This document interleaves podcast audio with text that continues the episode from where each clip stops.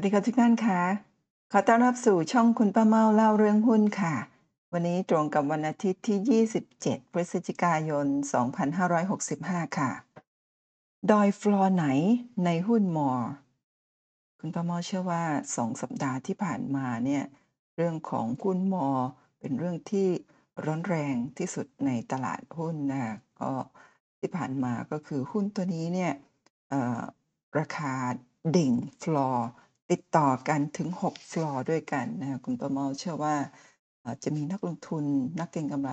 จำนวนมากเลยที่ติดหลุมพรางตรงนี้ แล้วก็ทำให้เสียหายจากตลาดหุ้น ดังนั้นในคลิปนี้เนี่ยคุณประเมาจะนำเรื่องราวนะมาเตือนนักลงทุนกันนะคะซึ่งจริงๆแล้วเนี่ยเมื่อคืนนี้คุณประเมามีไลฟ์สดผ่าน Zoom นะคะแล้วก็นำเรื่องของหุ้นมอ เป็นกรณีศึกษาในชั้นเรียน แล้วก็มีผู้เข้าเรียนขอให้คุณป้าเมาทำคลิปเเกี่ยวกับเรื่องนี้หลายๆครั้ง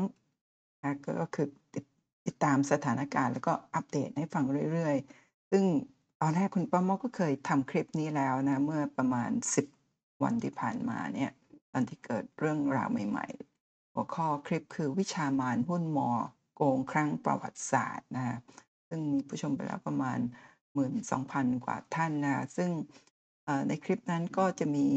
เรื่องราวความเป็นมาเป็นไปของหุ้นตัวนี้อย่างละเอียด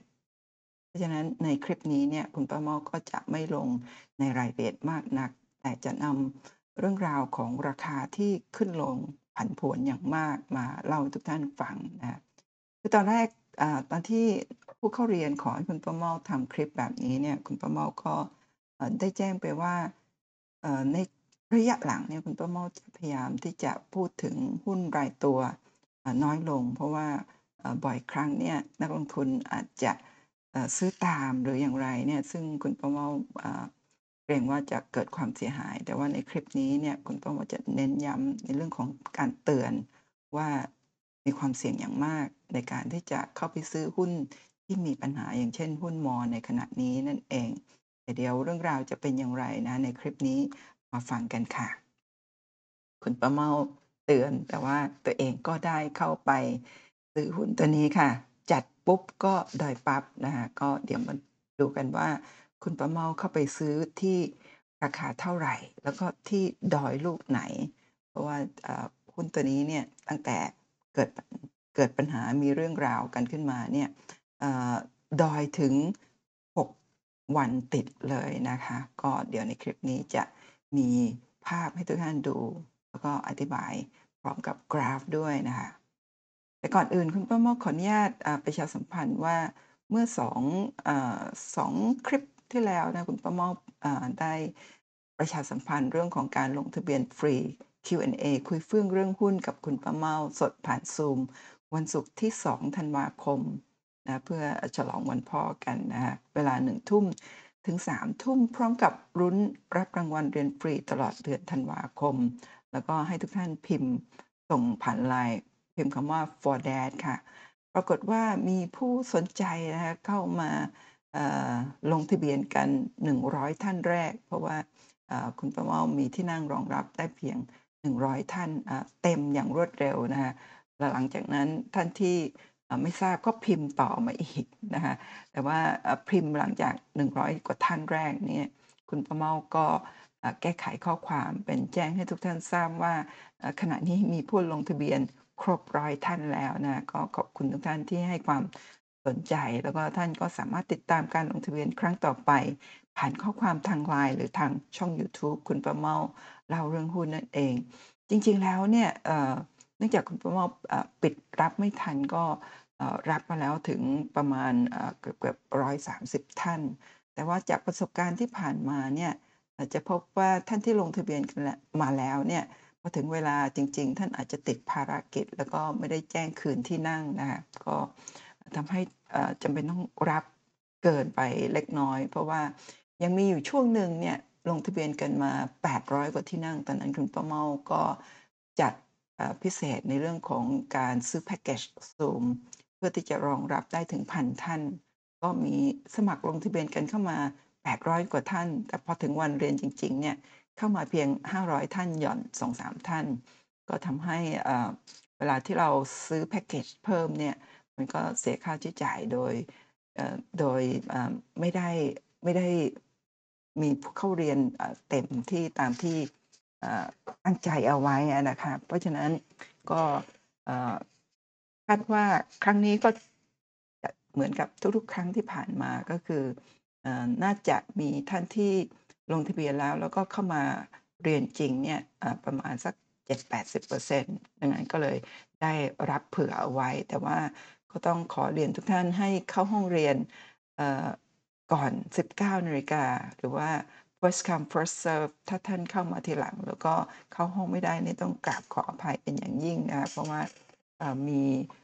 ท่านที่ลงทะเบียนมาแล้วก็รอคอยเข้าห้องออยากได้อยากจะได้เข้าห้องกันทุกท่าน อยากจะให้ทุกท่านมีโอกาสได้เข้าห้องเรียนเพราะฉะนั้น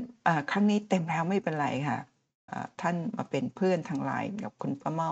ด้วยการสแกน QR โคดนี้พอได้เป็นเพื่อนกันแล้วเนี่ยท่านสามารถพิมพ์ข้อความต่างๆ ตามที่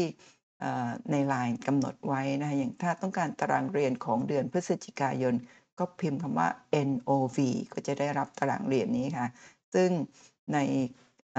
คืนนี้นะตอน1ทุ่มนะก็จะมีไลฟ์สดผ่าน Zoom เรื่องการใช้โปรแกรมสตรีมมิง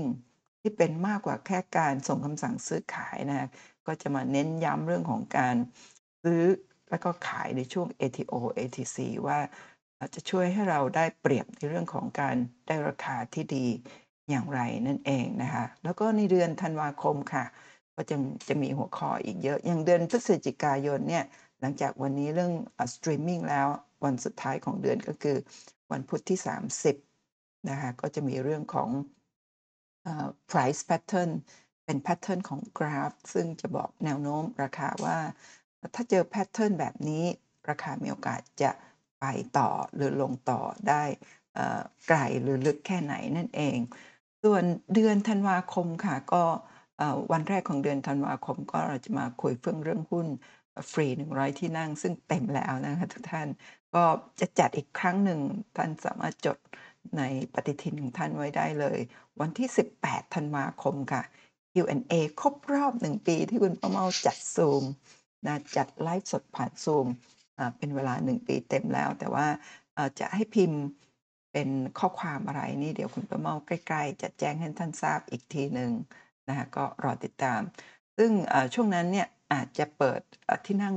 มากกว่า 100 ที่เดี๋ยวอขอจัดตารางอะไรสักพักหนึ่งแล้วก็จะแจ้งให้ทุกท่านทราบอีกทีหนึ่งนะคะ แล้วก็ขออนุญาตประชาสัมพ็นธ์ขออภัยขออนุญาตประชาสัมพันธ์เพิ่มเติมนะว่า ตอนนี้คุณป้าเม้าได้ทำงานร่วมกับ Skillane นะคะได้จัดทำคลิปนะคะเป็นการเล่าประสบการณ์นับ1ลงทุนในตลาดหุ้น พร้อมโชว์พอร์ตโต 10 เด้ง แล้วก็เจ๊งมาก่อน แล้วก็ในทั้งหมด 18 วิดีโอคลิป เป็นคลิปสั้นๆ ประมาณ 10 กว่า 20 นาที 30 นาทีจำนวน 18 คลิปรวมเป็นเวลาทั้งสิ้น 5 ชั่วโมง 9 นาทีนะคะในคลิปต่างๆ ก็นอกจากโชว์ หุ้นที่โต 10 เด้งก็ยังมีหุ้นที่เป็นอ่ายหลายเด้งนะไม่ถึง 10 เด้งก็1เด้ง2 เด้ง 3 เด้ง 4 เด้งก็มีอีกจำนวนมาก แล้วก็โชว์พอร์ตทั้งหมด 8 พอร์ตที่คุณป้าเมามีอยู่นะก็เล่าเรื่องราวต่างๆ เหมาะสำหรับนักลงทุนมือใหม่นะมือใหม่ที่เพิ่งเข้าตลาดหุ้น เพราะว่าจะให้ข้อคิดแล้วก็เรื่องของอ่าเทคนิค การลงทุนอะไรต่างๆนะคะแล้วก็รวมทั้งนักลงทุนมือเก่านะที่อาจจะลงทุนมานานแล้ว แต่ยังไม่เคยประสบความสำเร็จเลย อาจจะต้องทำอย่างไรบ้างนะคะคุณป้าเม้าเชื่อว่าวิดีโอคลิปหรือคอร์สอันนี้เนี่ยก็จะเป็นประโยชน์ แล้วก็ช่วยให้ท่านสามารถลงทุนได้อย่างประสบความสำเร็จนะคะก็ตอนนี้กำลังอยู่ในช่วงโพรโมชั่นลดราคาจาก 200 อ่อขออภัย 2,499 เหลือ 1,999 บาทเท่านั้นเอง แล้วก็เมื่อลงทะเบียนแล้วเนี่ย ท่านสามารถฟังคลิปวิดีโอต่างๆ เหล่านี้เนี่ยซ้ำได้ตลอดชีพเลยนะคะก็เอ่อขออภัยค่ะเมื่อไหร่ก็ตามที่ท่านมีปัญหานะคะหรือว่า ต้องการที่จะทบทวนอะไรต่างๆเนี่ยก็สามารถฟังคลิปนี้ได้ตลอดเลยนะคะตลอดชีพนั่นเองค่ะ กลับมาที่เรื่องของหุ้นมอค่ะ วิชามานหุ้นมอโกงครั้งประวัติศาสตร์ ซึ่งทำคลิปไปแล้ว แต่ในวันนี้ค่ะ เดี๋ยวคุณป้าเม้าจะนำข้อมูลเบื้องต้นเล็กน้อยจากคลิปดังกล่าวนะคะซึ่งข้อมูลนี้จัดโดยเจ๊เมาส์ฐานเศรษฐกิจออนไลน์เมื่อวันที่ 13 พฤศจิกายน 2565 ค่ะ บอกว่าบริษัทมอในอดีต คือบริษัทชื่อ บริษัท DNA 2002 จำกัดมหาชน หรือ DNA หุ้น DNA หรือมอในอดีต ในปี 2561 เคยมีข่าวเฉาจากคดีช่อโกงเงินดิจิทัลบิตคอยน์คิดเป็นเงินประมาณ 797 ล้านบาท จากนักลงทุนชาวฟินแลนด์ โดยจากกรณีนั้นปริญญาจาระวิจิตอดีตกรรมการและผู้จัดผู้ถือหุ้นใหญ่ DNA หรือมอถูกกล่าวหาว่าเป็นตัวการใหญ่ในการวางแผนหลอกต้มในายเออร์นี่และยังมีอดีตผู้บริหารบรกเกอร์ดังเข้าไปเกี่ยวข้อง กรณีนั้นหุ้นมอตกลงมาจากประมาณ 2 บาท 40 ในปี 2561 ลงสู่ราคา 15 สตางค์ต่อหุ้นในปี 2563 บริษัทมอมีสินทรัพย์ 1.6 พันล้าน มีหนี้สินพราว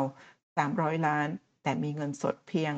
18 ล้านบาท โดย 3 ปีย้อนหลังบริษัทมอไม่เคยมีรายได้เกิน 145 ล้านบาท และนับเป็นบริษัทกลุ่มที่มีรายได้น้อยที่สุดในตลาดหลักทรัพย์ และมีมูลค่า book value เพียง 0.22 บาทต่อหุ้น หรือส่วนผู้ถือหุ้นเพียง 1.3 พันล้านบาท เทียบกับ Market Cap ที่สูงเฉียด 10,000 ล้านบาท ข้อน่าสังเกตเกี่ยวกับสินทรัพย์ของบริษัทคือ ปี 2564 บริษัทมีกำไร 1,158 ล้านบาท จากการรับหุ้นแทนการชำระด้วยเงินสด โดยกำไรที่ผิดหูผิดตาที่ปรึกษาการเงินอิสระให้ความเห็นว่าสูงเกินจริง หุ้นมอมีการซื้อขออภัยค่ะ หุ้นมอมีการขึ้นมาจาก 15 สตางค์ต่อหุ้นในเดือนตุลาคม 2563 สู่เกือบ 3 บาทต่อหุ้นในเดือนพฤศจิกายน 2565 แต่ถูกทุบ 2 ฟลอร์เหลือเพียง 1 บาท 37 สตางค์ต่อหุ้น หรือลดลงกว่า 50%ใน 2 วัน จากข้อมูลประวัติข้างต้นของบริษัทมอถือว่าโชคโชนไม่เบา และล่าสุดเมื่อวันพฤหัสที่ 10 พฤศจิกายนตอนตลาดเปิดช่วงเช้า เกิดความผิดปกติจากการทำจับคู่ทำราคาเปิดหุ้นมูลค่ากว่า 4.5 พันล้าน หรือกว่า 1.5 พันล้านหุ้น ที่ราคา 2 บาท 90 ต่อหุ้น เทียบกับ 22%ของทุนจดทะเบียนนั่นคือข้อมูลเบื้องต้นของหุ้นมอนะคะแล้วก็ในวันนี้ คุณป้าเมาจะนำภาพเหตุการณ์ที่เกิดขึ้นนะคะของหุ้นตัวนี้ที่ถูกเทขายดิ่งฟลอร์หรือว่าถึงพื้นนะคะที่ติดลบ 30%เกือบ 30%ตลอดต่อเนื่อง 6 ฟลอร์ด้วยกันนะคะโดยที่ตรงนี้ค่ะที่หุ้นราคาสูงสุดนะคะอยู่ที่2บาท98 ในวันที่ 3 แล้วก็วันที่ 4 พฤศจิกายน แต่ว่า มีอยู่ช่วงวันที่ 24 ราคาลงไปทจุดต่ำถึง 34 สตางค์นะจาก 2 บาท 98 ไป 34 สตางค์อันนี้เชื่อว่าสร้างความเสียหายให้กับนักลงทุนอย่างมากเลยทีเดียว แล้วก็ในวันนี้คุณป้าเมาก็จะนำพอร์ตหุ้นของคุณป้าเมามาให้ดูว่าคุณป้าเมาได้เข้าไปที่ฟลอร์ฟลอร์ไหนนะคะแล้วตอนนี้เสียหายอย่างไรเมื่อ ตอนต้นเห็นเสียหายอยู่ที่เกือบ30%ใช่ไหมคะแล้วก็หุ้นมอในวันที่ 25 พฤศจิกายนก็คือวันศุกร์ที่ผ่านมานี่ทางตลาดหลักทรัพย์ได้ขึ้นเครื่องหมาย เปลี่ยนจาก T1 มาเป็น T2 ก็คือติด Cash Balance แล้วก็เพิ่มความระมัดระวังให้กับนักลงทุนแล้วนั่นเองค่ะ ทีนี้มาดูหุ้นมอในช่วงที่เกิด ฟลอร์1แล้วก็ฟลอร์2นะคะฟลอร์1ก็คือในวันที่ 10 พฤศจิกายนเนี่ยราคาจากราคาเปิดที่2บาท90 ซึ่งเป็นราคา high แล้วก็ท้ายวันก็ถูกแรงขายอย่างแรงลงมาที่ 1 บาท 95 สตางค์นะคะติดลบไปถึงเกือบ 30%แล้วในวันต่อมาค่ะก็คือวันที่ 11 พฤศจิกายน ราคาหุ้นก็ ดิ่งลงฟลอร์อีกครั้งหนึ่งนะคะเอ่อติดลบ 29.74%ติดลบไป 0.58 บาทต่อหุ้น ราคาอยู่ที่ 1 บาท 37 ค่ะ นี่คือภาพของอโปรแกรม stream อขออภัยครับโปรแกรมสตรีมมิ่งถูกแล้วเนาะที่วันนั้นราคาเนี่ยอยู่ที่ 1 บาท 37 ตลอดทั้งวันนะอยู่ในแดนลบ ราคาเปิดปิดสูงต่ำอยู่ที่1บาท37 สตางค์และในวันนั้นนะนอกจากวันแรกซึ่งมีมูลค่าอภัยค่ะมีวอลลุ่มการซื้อขายอยู่ที่ 2,700 กว่าล้านบาทอภัยค่ะ 2,700 กว่าล้านหุ้นในวันแรกนะในวันที่ 2 ที่ดิ่งฟลอร์มูลค่าการซื้อขายลดลงเหลือ 97 ล้านหุ้น หรือคิดเป็นเงิน 133 ล้านบาทนะคะนี่คือฟลอร์2ของวันที่ 11 พฤศจิกายนนั่นเองเป็นวันศุกร์นะคะนี่ค่ะรายละเอียดการซื้อขายแล้วก็นี่คือฟลอร์1ของวันแรก แล้วก็นี่เป็นฟลอร์2นั่นเอง แล้วก็หลังจากนั้นค่ะในช่วงวันหยุดนะทางโบรกเกอร์ต่างๆ ก็ เห็นความผิดปกติจึงเข้าไปร้องเรียนกับตลาดหลักทรัพย์ แล้วก็ปปง. แล้วก็ตลาดหลักทรัพย์ก็มีการขึ้นเครื่องหมาย SP สำหรับหุ้น MORE ในวันจันทร์ที่ 14 พฤศจิกายน ห้ามการซื้อขายหุ้นมอในวันแรกคือวันที่ 14 นะคะแล้วหลังจากนั้นค่ะในวันที่ 15 ตลาดหลักทรัพย์ขึ้นเครื่องหมาย SP พร้อมด้วยขึ้นเครื่องหมาย T1 ติด cash balance นะคะก็หยุดพักห้ามการซื้อขายต่อ จากวันที่ 14 ก็เป็น 15 ถึง 18 ก็ห้ามซื้อขายตลอดทั้งสัปดาห์เลยค่ะ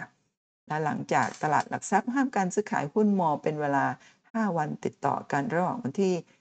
14 ถึง 18 พฤศจิกายน ก็กลับมาเปิดซื้อขายอีกครั้งหนึ่ง เป็นวันแรกในวันจันทร์ที่ 21 พฤศจิกายน อทันทีที่ตลาดเปิดนะคะก็เกิดฟลอร์ที่ 3 เลยค่ะ ในการเปิดซื้อขายวันแรกในวันที่ 21 พฤศจิกายน ราคาหุ้นมอนะก็ดิ่งลงพื้นติดลบถึง 29.93%ติดลบไป 0.41 บาทต่อหุ้นนะราคาลดลงมาเหลือ 96 สตางค์ต่อหุ้นค่ะและนี่เป็นภาพของการซื้อขายของหุ้นมอนะในวันทำการ ซื้อขายแรกหลังจากปิดทำการซื้อขาย 5 วันติด ราคาหุ้นมอนะคะเปิดในวันแรกนะที่ราคา 96 สตางค์แล้วก็สูงต่ำแล้วก็ราคาปิดก็อยู่ที่ 96 สตางค์ตลอดทั้งวัน แต่ว่าวอลลุ่มการซื้อขายเนี่ยลดลงจากวันแรกนะที่เกิดเกิดเรื่องครั้งแรกเลย 2,700 กว่าล้านหุ้น ในวันที่ 2 ก็คือเหลือ 97 ล้านหุ้น แล้วก็ฟลอร์ที่ 3 ในวันนี้ก็คือเหลือ 8.8 ล้านหุ้น เป็นมูลค่า 8.5 ล้านบาท ต่อมาในวันทำการที่ 2 เปิดการซื้อขายวันที่ 2 วันที่ 22 วันอังคารที่ 22 พฤศจิกายนนะหลังจากหยุดไป 5 วัน ก็เกิดฟลอร์ที่ 4 อีกครั้งหนึ่งค่ะทุกท่าน เปิดมาก็ติดลบ 29.17%หรือคิดเป็นติดลบ 0.28 บาทต่อหุ้น ราคาลงมาที่ 68 สตางค์ต่อหุ้น และนี่ก็เป็นภาพของอการซื้อขายหุ้นมอ ในวันอังคารที่ 22 นะ ซึ่งเป็นวันทำการซื้อขายวันที่ 2 หลังจากที่ปิดทำการมา 5 วัน ซึ่งในวันนั้นราคาเปิดปิดสูงต่ำเท่ากันทั้งวันเช่นกันค่ะ อยู่ที่ 68 สตางค์นะมีแต่การเสนอขายไม่มีการเสนอซื้อนะคะแสดงว่านักลงทุนที่ติดฟลอร์มาตั้งแต่วันแรกเนี่ยติดลบก็ไม่สามารถขายได้นอกจากไปตั้งเสนอขาย ซึ่งมีการตั้งเสนอขายอยู่แล้วเป็นจำนวน 400 กว่าล้านหุ้น ถ้าเราไปตั้งเสนอขายเนี่ยก็อาจจะนะมีผู้ซื้อลงมาไม่ถึงที่เราตั้ง ก็ไม่มีโอกาสได้ขายหุ้น ตั้งแต่ติดดอยในครั้งแรกติดต่อกันมาฟลอร์นี้เป็นฟลอร์ที่ 4 แล้วนั่นเองค่ะ ต่อมาเป็นฟลอร์ที่ 5 ค่ะ ในวันทำการซื้อขายวันที่ 3 ในวันที่ 23 พฤศจิกายนหลังจากที่หยุดไปแล้ว 5 วัน เปิดออกมาก็ติดฟลอร์อีกครั้งหนึ่งนะฮะติดลบ 29.41%ติดลบไปอีก 20 สตางค์ราคาอยู่ที่ 48 สตางค์ค่ะ หน้านี้เป็นการซื้อขายของหุ้นมอค่ะทุกท่านในฟลอร์ที่ 5 ซึ่งในวันนั้นเนี่ยมีวอลลุ่มการซื้อขายเพิ่มขึ้นนะจากวันแรกจำได้ไหมคะ2,700 กว่าล้านหุ้น วันที่ 2 เหลือ 97 ล้านหุ้น วันที่ 3 เหลือประมาณเท่าไหร่นะคะเมื่อกี้ วันที่ 3 ก็เหลือ 800 กว่าล้านหุ้นนะ ขออภัยค่ะ 8 ล้านหุ้น 8.8 ล้านหุ้น แล้วก็วันที่ 4 ค่ะ ก็ฟลอร์ที่ 4 เหลือ 5.1 ล้านหุ้น ขออภัยครับฟลอร์ที่ 4 อันนี้ยังไม่ครบวันใช่ไหมก็เดี๋ยวมาดูฟลอร์ที่ 5 กัน ฟลอร์ที่5มีปริมาณการซื้อขายเนี่ยอยู่ที่ 13 ล้านหุ้นค่ะนะคะและนี่เป็นรายละเอียดการซื้อขายของฟลอร์ที่ 5 นะคะ อยู่ที่ 48 สตางค์ค่ะ ราคาเปิดปิดซื้อขายตลอดทั้งวัน อยู่ในแดนลบ อยู่ในช่วงฟลอร์ทั้งวันเลยนะเป็นฟลอร์ที่ 5 แล้วก็คุณประเมาเฉลยเลยนะคะ ก็เข้าไปซื้อไม้แรกที่ฟลอร์5ค่ะทุกท่าน เข้าไปซื้อที่ฟลอร์5ทบทวนอีกทีหนึ่งก็คือฟลอร์ที่1นะคะก็คือมีปริมาณการซื้อขาย 2,700 กว่าล้านหุ้น ฟลอร์ที่ 2 97 ล้านหุ้น ฟลอร์ที่ 3 8.7 ล้านหุ้น ฟลอร์ที่ 4 7.5 ล้านหุ้น แล้วก็ฟลอร์ที่ 5 ค่ะ 13 ล้านหุ้นที่ 48 สตางค์และนี่คือวันที่คุณป้าเมาเข้าไปซื้อที่ฟลอร์ที่ 5 ราคา 48 สตางค์ค่ะทุกท่าน แล้วก็วันปิดวันปิดตลาดปิดนะคะก็ปิดที่ 48 สตางค์เท่ากัน เพราะว่าทั้งวัน ราคาซื้อขายอยู่ที่ 48 สตางค์แต่ว่าติดลบ 0.44%จากการจากค่าคอมมิชชั่นค่ะทุกท่าน แล้วก็หลังจากนั้นวันรุ่งขึ้นค่ะ เป็นการเปิดซื้อขายวันที่ 4 ในวัน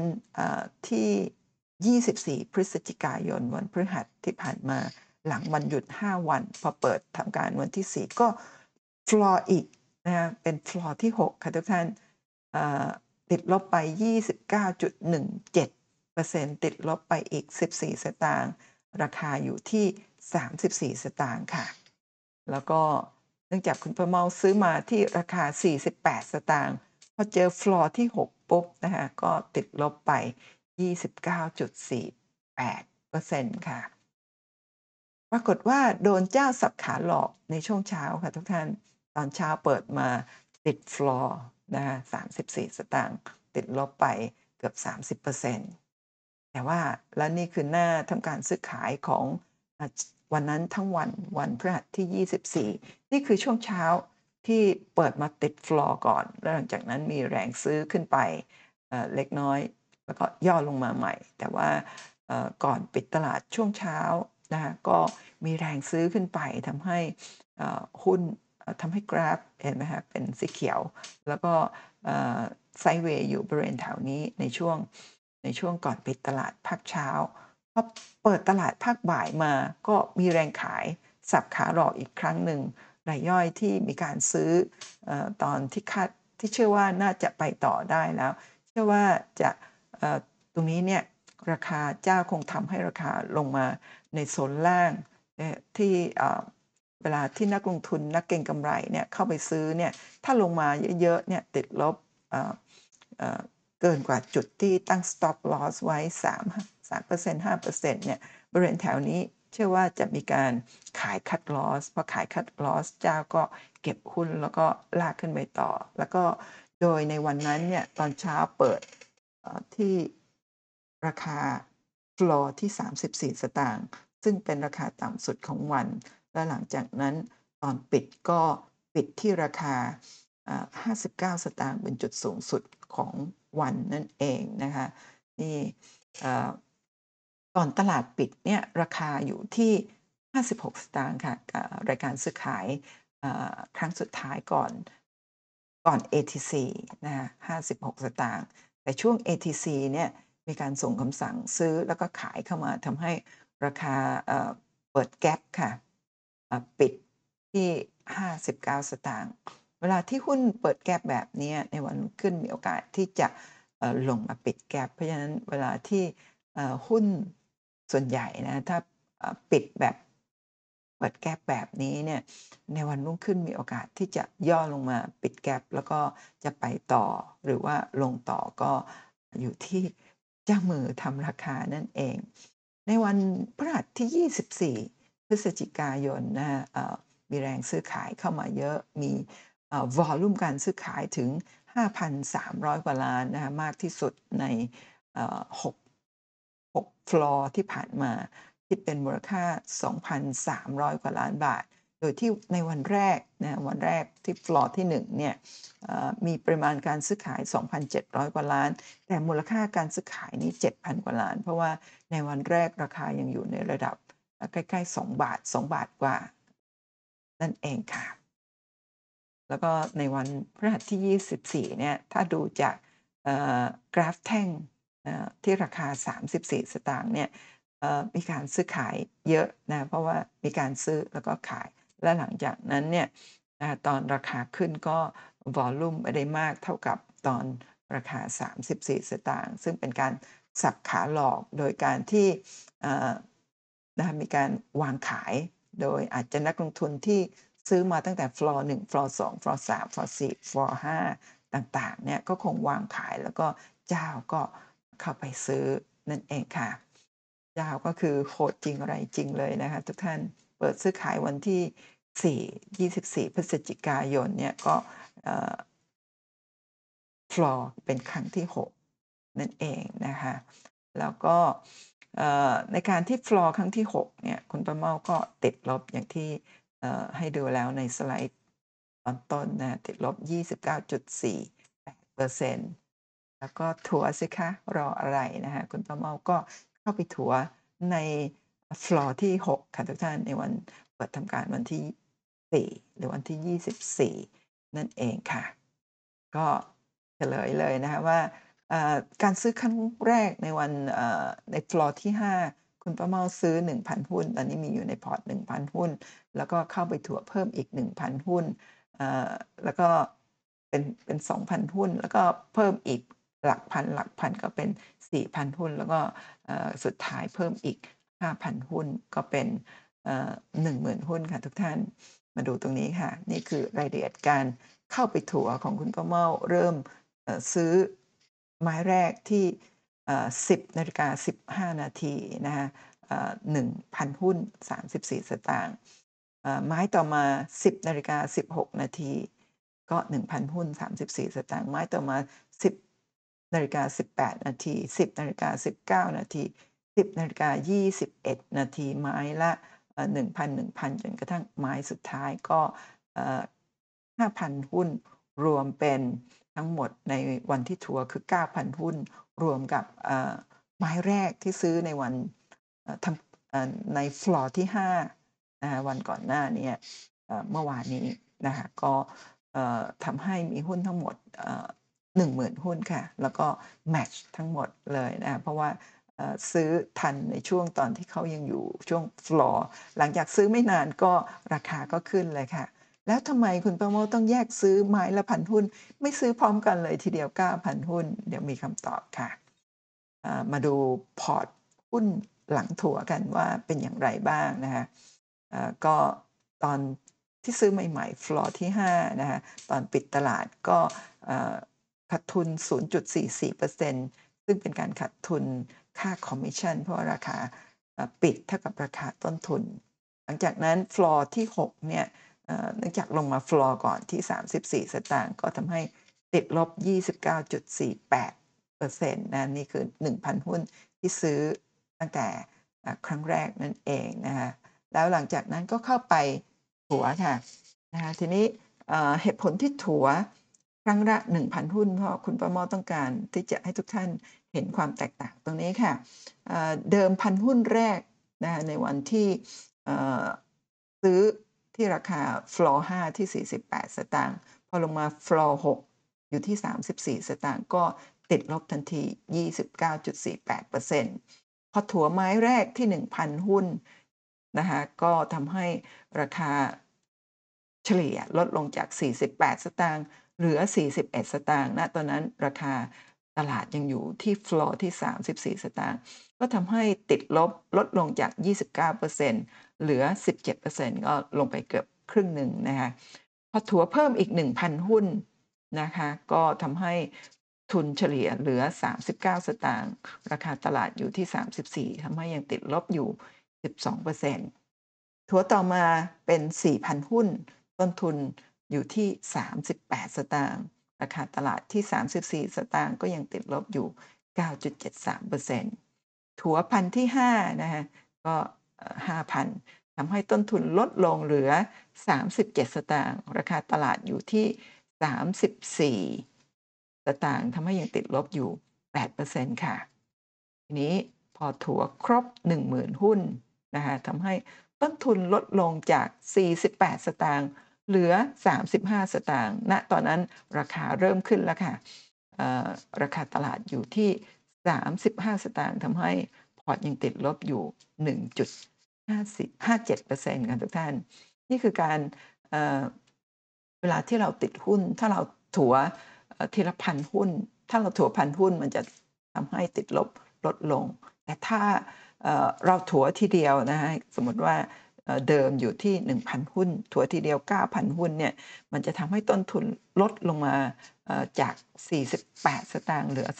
35 สตางค์นะเพราะฉะนั้นเวลาถัวหุ้นเพื่อจะให้ต้นทุนเท่ากับราคาตลาดเนี่ยก็คงจะต้องถัวประมาณเกือบ 10 เท่าตัวเลยทีเดียวนะจึงจะทำให้ต้นทุนลดอย่างลดลงอย่างมากแบบที่คุณป้าเมาทำตัวอย่างให้ดูนั่นเองค่ะ อันนี้ก็คือยังอยู่ในช่วงเช้านะตอนนั้นยังมีมูลค่าการซื้อขายของตลาดทั้งตลาดนี่ในตอนเช้าก็น่าจะประมาณเวลา 10นาฬิกา30 นาทีก็ราคายังไม่ได้ขึ้นมากนะแต่หลังจากนั้นค่ะทุกท่านหลังจากนั้นตลาดปิดค่ะ ปิดที่ 59 สตางค์นะนี่คือตอนเช้าที่คุณป้าเมาถัวนะถัวหุ้นอยู่บริเวณแถวนี้ เพอถัวถัวประมาณ ราคาช่วงสุดท้ายที่ถัวก็คือ 10นาฬิกา21 นาทีนะคะทุกท่านแล้วก็ตรงนี้ค่ะ10นาฬิกา21 นาทีก็คงอยู่แถวๆนี้ แล้วหลังจากนั้นก็ขึ้นมา แล้วก็ลงมาใหม่อีกทีหนึ่งนะคะก็ถัวได้ทันเวลาที่ยังอยู่ในช่วงติดดอยอยู่นะคะอ่าไม่ใช่ช่วงที่ยังติดฟลอร์อยู่ค่ะนะฮะและหลังจากนั้นก็ราคาก็พุ่งขึ้นนะคะก็ถือว่าเป็นการตัดสินใจที่ รวดเร็วทันการพอดีเลยนะคะทีนี้นี่ก็คือรายละเอียดถ้าดูย้อนหลังกลับไปนี่ก็คือเอ่อห้าฟลอร์แรกนั่นเองแต่เดี๋ยวจะมีให้ดูอีกครั้งหนึ่งนะคะทีนี้มาดูพอร์ตหุ้นหลังตลาดปิดกันนะคะว่าเป็นอย่างไรบ้างหลังจากที่ซื้อจาก 1,000 หุ้นนะคะแล้วก็ถัวครบ 10,000 หุ้นนะคะก็ตรงนี้ค่ะ นี่คือวันที่ปิด ที่ 59 สตางค์ใช่ไหมฮะ ก็ทำให้พอร์ตบวกขึ้นมาถึง 65.93%กันทุกท่าน แต่ว่าคุณประเมาไม่ได้ซื้อเยอะ เพราะว่าเป็นหุ้นที่กำลังมีปัญหานะ ก็ซื้อตั้งใจซื้อเพื่อเป็นกรณีศึกษาเท่านั้นเองไม่ได้คิดที่จะกำไรหรือร่ำรวยจากหุ้นตัวนี้ และจริงๆ ก็คุณประมาก็ไม่ได้มีงบประมาณต้องขายหุ้นในพอร์ตตัวหนึ่งเพื่อจะ มีเงินประมาณ 3,000 กว่าบาท เพื่อจะมาซื้อหุ้นตัวนี้ เพราะว่าตอนนี้ไม่ไม่มีเงินสดที่จะเติมเข้าพอร์ตแล้วประมาณแบบนั้นนะคะก็ตอนนี้ในวันที่ 24 ก็ราคาปิดที่ 59 สตางค์ก็บวก 65%กำไรขึ้นมาถึง 2,300 กว่าบาทค่ะ ทีนี้มาดูกันนะคะว่าเวลาที่ราคาขึ้นมาแต่ละสเต็ปเนี่ย นะในวันที่ 24เนี่ยเอ่อหลังจากที่มีหุ้นในพอร์ตครบหมื่นหุ้นแล้วเนี่ยตอนขึ้นมา 36 สตางค์เนี่ยก็บวกขึ้นมา 1.25%เพราะว่าหลังจากถัวแล้วราคาต้นทุนอยู่ที่ 35 สตางค์พอราคาขึ้นมา 43 สตางค์ก็คิดเป็นบวก 20%ราคาขึ้นมา 44 สตางค์บวกขึ้นมา 23%ราคาขึ้นมา 53 สตางค์บวกขึ้นมา 49% ราคาขึ้นมา 57 สตางค์บวกขึ้นมา 60%แล้วก็สุดท้ายตอนปิดตลาดราคา ปิดที่ 59 สตางค์เท่ากับบวกขึ้นมา 65%ค่ะ มาดูต่อค่ะว่าหลังจากที่หุ้นตัวนี้ดิ่งลง 6 ฟลอร์แล้วในวันที่ 7 เนี่ย no more floor หรือเปล่า ไม่มีฟลอร์อีกแล้วใช่หรือไม่นะออลองมาดูวันที่วันศุกร์ที่ 25 พฤศจิกายนเนี่ยนะคะปรากฏว่าหุ้นตัวนี้เนี่ยยังลงต่อค่ะ ติดลบถึง 10%เดี๋ยวมาดูรายละเอียดการขึ้นลงของวันนั้นว่าเป็นอย่างไรนะคะโดยที่ในวันศุกร์ที่ 25 เนี่ย เปิดตลาดมาหุ้นตัวนี้ เมื่อวานนี้วันพฤหัสนะฮะปิดที่ 59 สตางค์จำได้ไหมคะที่คุณประเมาเอ่เล่าว่าปกติเวลาเปิด ราคาปิดไม่ใช่เปิดนะราคาปิดที่เปิดแกปเอาไว้เนี่ยเพราะว่าการซื้อขายครั้งสุดท้ายในวันพฤหัสนะคะอยู่ที่ 56 สตางค์แล้วก็ปิดที่ 59 ปิดแบบเปิดแกปเอาไว้เนี่ยราคาเปิดเนี่ยมีโอกาสอย่างมากที่จะลงมาปิดแกปหรือไม่ถ้าไม่ใช่เป็นราคาเปิดก็จะเป็นราคาระหว่างวัน แต่ว่าหุ้นตัวนี้เนี่ยเปิดมาพร้อมกับการลงมาย่อปิดแกปไปเรียบร้อยแล้วนะที่ 55 สตางค์นะคะแล้วก็หลังจากเปิด 55 สตางค์แล้วเนี่ยนี่คือ 10นาฬิกา5นาทีก็ยังขึ้นไปที่ 59 สตางค์ด้วยนะคะแล้วหลังจากนั้น 10นาฬิกา6นาทีก็ย่อลงมาค่ะจาก 59 ก็ลงมา 53 สตางค์ขึ้นขึ้นลงลงผันผวนเป็นอย่างมากใน 6 นาทีแรกนะคะก็มีการซื้อขายไปแล้ว 155 ล้านบาท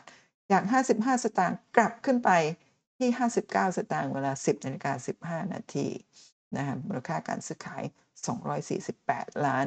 แล้วก็อีก 2 นาทีถัดมาราคาก็ขึ้นไปที่ 61 สตางค์ค่ะทุกท่านบวกขึ้นมา 3.39 จุด มูลค่าการซื้อขาย 295 ล้านบาทนะคะแล้วก็หลังจากนั้นค่ะตอนบ่ายราคาก็ตอนที่ขึ้นมา 61 สตางค์ก็คือบริเวณแถวนี้นะก็คือช่วงที่ก่อนตลาดปิดช่วงเช้า แต่แล้วช่วงบ่ายมาช่วงบ่ายมาราคาเปิด ATO 2เนี่ย59 สตางค์พอเปิด 59 สตางค์เท่ากับราคาปิดวันก่อนหน้า หลังจากนั้นก็ทุบค่ะทุกท่านสับขาหลอกทุบลงมาอยู่ที่โซนเดียวกันนี้ก็คือประมาณ 53 สตางค์ และหลังจากนั้นก็มีการซื้อกลับขึ้นมาอีกตอน 16นาฬิกา4นาทีนะคะตอนทุบลงไป 56 เสร็จแล้วก็กลับมาที่ 59 แล้วก็ลงไปที่ 58 อีกครั้งหนึ่งตอน 16นาฬิกา8นาทีตอน 16นาฬิกา10 นาทีกลับขึ้นมาที่ 60 สตางค์ใหม่ค่ะทุกท่านตอนนั้นมูลค่าการซื้อขาย 800 กับ 6 ล้านบาท แล้วก็ก่อนตลาดปิดก็ย่อลงมาอีกแล้วค่ะ 58 สตางค์นะคะแล้วก็อันนี้ก็ขึ้นเครื่องหมาย ATC แล้วที่ 16นาฬิกา30 นาที ส่งคำสั่งช่วงต้นเนี่ย200,000กว่าหุ้นที่ราคากระพริบอยู่ที่ 58 สตางค์ค่ะนะคะตอนตลาดซื้อขายครั้งสุดท้ายเนี่ยมีมูลค่าการซื้อขาย 872 ล้านบาทนะคะแล้วก็หลังจากนั้นมีการส่ง คำสั่งซื้อขายตอนแรก200,000กว่าใช่ไหมคะตอนนี้ 16นาฬิกา30 นาทีก็อยู่ในช่วงเสี้ยวช่วงวินาทีนะก็มีการส่งคำสั่งเพิ่มมาเป็น 29 ล้านหุ้นทำให้ราคาลงไป 57 สตางค์ก็เชื่อว่ามีการขายจากท่านที่ท่านที่ซื้อในช่วงในช่วงเช้า หรือว่าช่วงต่างๆ ระหว่างวันก็มอบตัวขายหุ้นในช่วง ATC นั่นเอง และหลังจากนั้นก็มีการส่งคำสั่งเข้ามาเป็น 35 ล้าน เดิม 29 ล้านที่ 57 สตางค์ ต่อมาที่ 16นาฬิกา31 นาทีก็ 35 ล้านที่ 59 สตางค์ค่ะ แล้วก็ท้ายๆอยู่ที่ 16นาฬิกา36 นาที มีการส่งคำสั่งเข้ามา 51 ล้านค่ะ เพิ่มขึ้นมาอีก ราคาก็ย่อลงไปนะคะ ก็ หมายความว่ามีคนส่งคำสั่งขายเพิ่มขึ้น ราคาอยู่ที่ 57 สตางค์สุดท้ายราคาปิดนะคะที่ 16นาฬิกา38 นาที แล้วก็ 8 วินาที มีการส่งคำสั่งซื้อขายเข้ามา 55 ล้านหุ้นที่ราคาปิดที่ 58 สตางค์ค่ะ ตอนเช้าเปิด 55ครับอยู่ในราคาที่เป็นสีแดงก็คือราคาต่ำกว่าวันก่อนหน้า แต่ว่าปิด 58 สตางค์ก็ยังเป็นสีแดง แต่ถ้าท่านไปดูกราฟใน e-finance เนี่ย จะเห็นว่ากราฟในวันนั้นเนี่ยจะเป็นสีเขียวเพราะว่าเปิดต่ำปิดสูงนั่นเอง แล้วก็ไทยตลาดมีมูลค่าการซื้อขาย 900 กับ 5 ล้านบาทค่ะ แล้วก็มีปริมาณการซื้อขาย 1,500 กว่าล้านบาทก็ถ้าดูเป็นแท่งกราฟว่าที่ราคาไหนมีการซื้อขายมากก็จะเห็นว่า ที่ราคา 58 สตางค์ตลอดทั้งวันเนี่ยมีการซื้อขายมากที่สุดตามมาด้วย 59 สตางค์ 60 สตางค์ แล้วก็ประมาณ 56 57 สตางค์นั่นเองค่ะ หุ้นตัวนี้เนี่ยมีราคา 52 วิกไฮที่ 2.98 บาทต่อหุ้นโลที่ 34 สตางค์ก็คือฟลอที่ 6 ของเมื่อวัน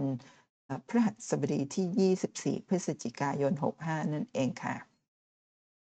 แล้วก็นี่ก็ยังเป็นของวันที่วันศุกร์ที่ 25 นี่ถ้าดูเป็น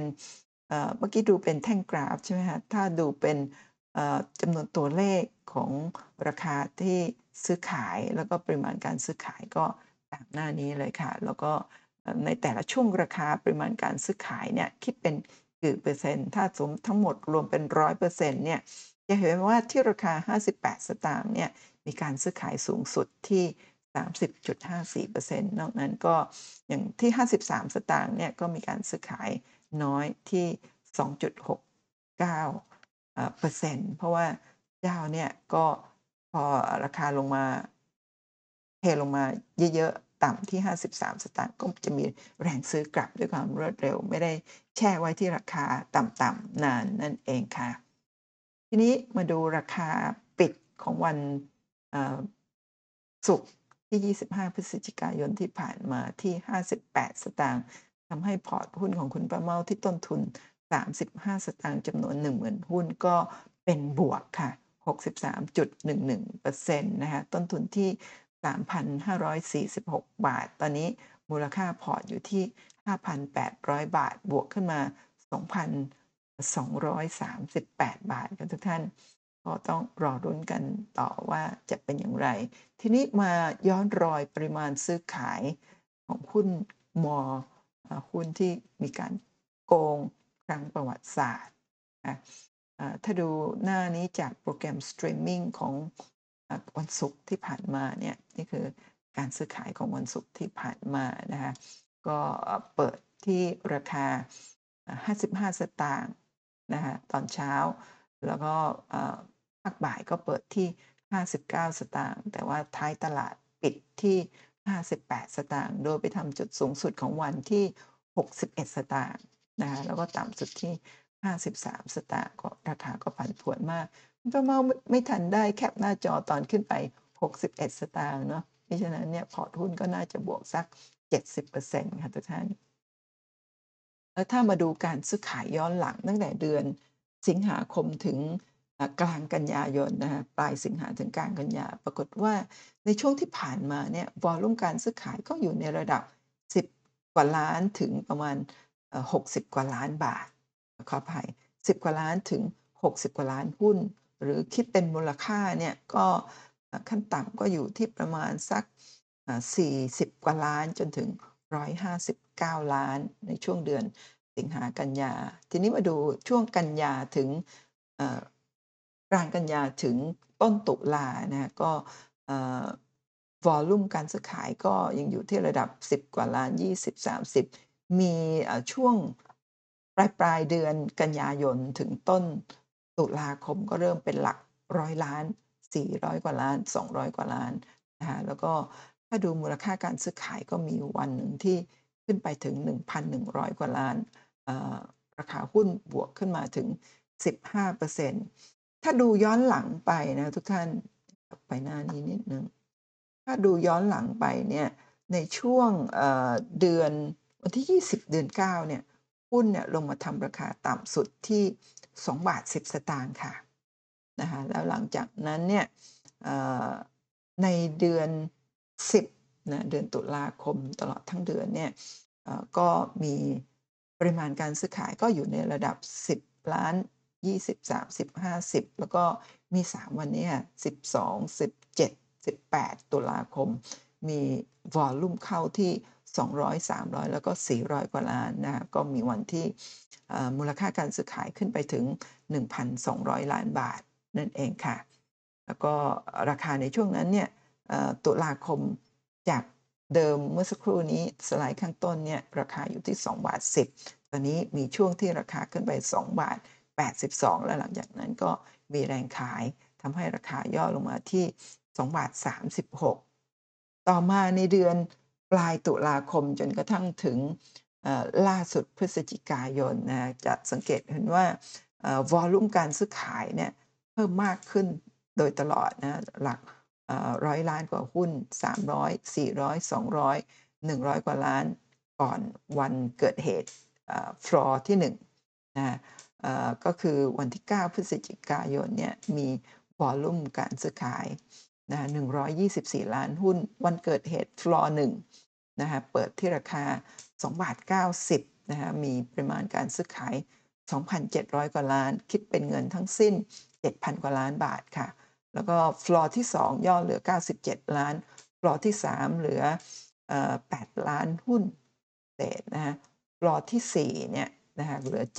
7.5ล้านหุ้น ฟลอร์ที่ 5 เหลือ 13 ล้านหุ้น ฟลอร์ที่6นะคะในวันพฤหัสที่ 24 เนี่ย volume เพิ่มมากขึ้นกว่าฟลอร์ที่ 1 ถึง 2 เท่าตัว แต่ว่า value หรือมูลค่าการซื้อขายเนี่ยเป็นประมาณ 1 ใน 3 ของวันแรก เนื่องจากว่าในฟลอร์ที่ 6 เนี่ย แม้จะมี volume การซื้อขายที่มากกว่าฟลอร์ที่ 1 เนี่ย เป็นเพราะว่าในวันนั้นเนี่ยราคาอยู่ lowที่ 34 หายประมาณ 59 อยู่ในระดับสตางค์ไม่เหมือนกับวันแรกที่ราคาอยู่ระหว่างเอ่อ1บาท95 ถึง2บาท 90 ก็เลยทำให้มูลค่าการซื้อขายสูงถึง 7,000 กว่าล้าน ในขณะที่ปริมาณการซื้อขายเนี่ย2,700 กว่าล้านนะเทียบกับวันที่ 24 ที่เอ่ปริมาณการซื้อขาย 5,000 กว่าล้านแต่ มูลค่าการซื้อขาย 2,000 กว่าล้านบาทเท่านั้นเอง แล้วหุ้นตัวนี้เนี่ยนะคะเมื่อวันเมื่อวันที่ 23 นะตอนราคาปิดที่ 48 สตางค์เนี่ยทำให้ Market Cap เขาเนี่ยอยู่ที่ 3,000 กว่าล้านบาท มาดู Market Cap ที่สูงที่สุดตอนที่ราคาปิด 2 บาท 98 สตางค์เนี่ย Market Cap สูงถึง 19,000 กว่าล้านบาทค่ะทุกท่าน 19,000 กว่าล้านบาท ลดลงมาเหลือ 3,000 กว่าล้านบาทนี่หายไป 80กว่าเปอร์เซ็นต์เลยทีเดียวนะทุกท่าน เพราะฉะนั้นการเข้าไปเล่นกับหุ้นที่มันมีความเสี่ยงแบบนี้เนี่ยมันจะสร้างความเสียหายให้กับเรามาก โดยเฉพาะอย่างยิ่งเนี่ยถ้าเราสังเกตว่าหุ้นเนี่ยมี 6 ฟลอร์คุณป้าเมาเชื่อว่า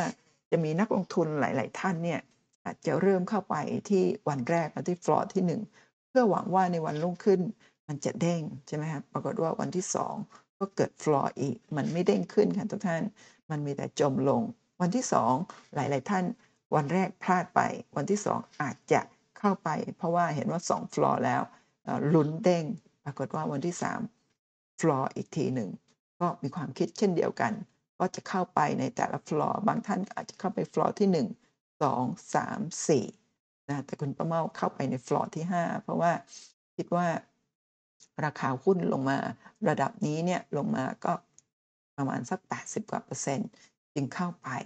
แต่แล้วพอฟลอร์ที่6นะก็เข้าไปซื้อถัวแบบเกือบ 10 เท่าตัว แต่ว่าเนื่องจากเป็นราคาน้อยๆ 34 สตางค์ ซื้อหมื่นหุ้นก็ราคาแค่ประมาณ 3,000 กว่าบาทเท่านั้นเองนะคะก็เป็นการ เข้าไปแบบไม่ได้หวังรวย ถ้าหวังรวยถ้าเผอิญมีหน้าตักเยอะอาจจะหวังรวย ถ้าหวังรวยแบบนี้เนี่ยถ้าสมมุติว่า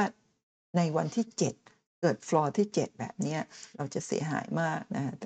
เพราะฉะนั้นในการเข้าไปเก็งกำไรกับหุ้นต่างๆเนี่ยเราต้อง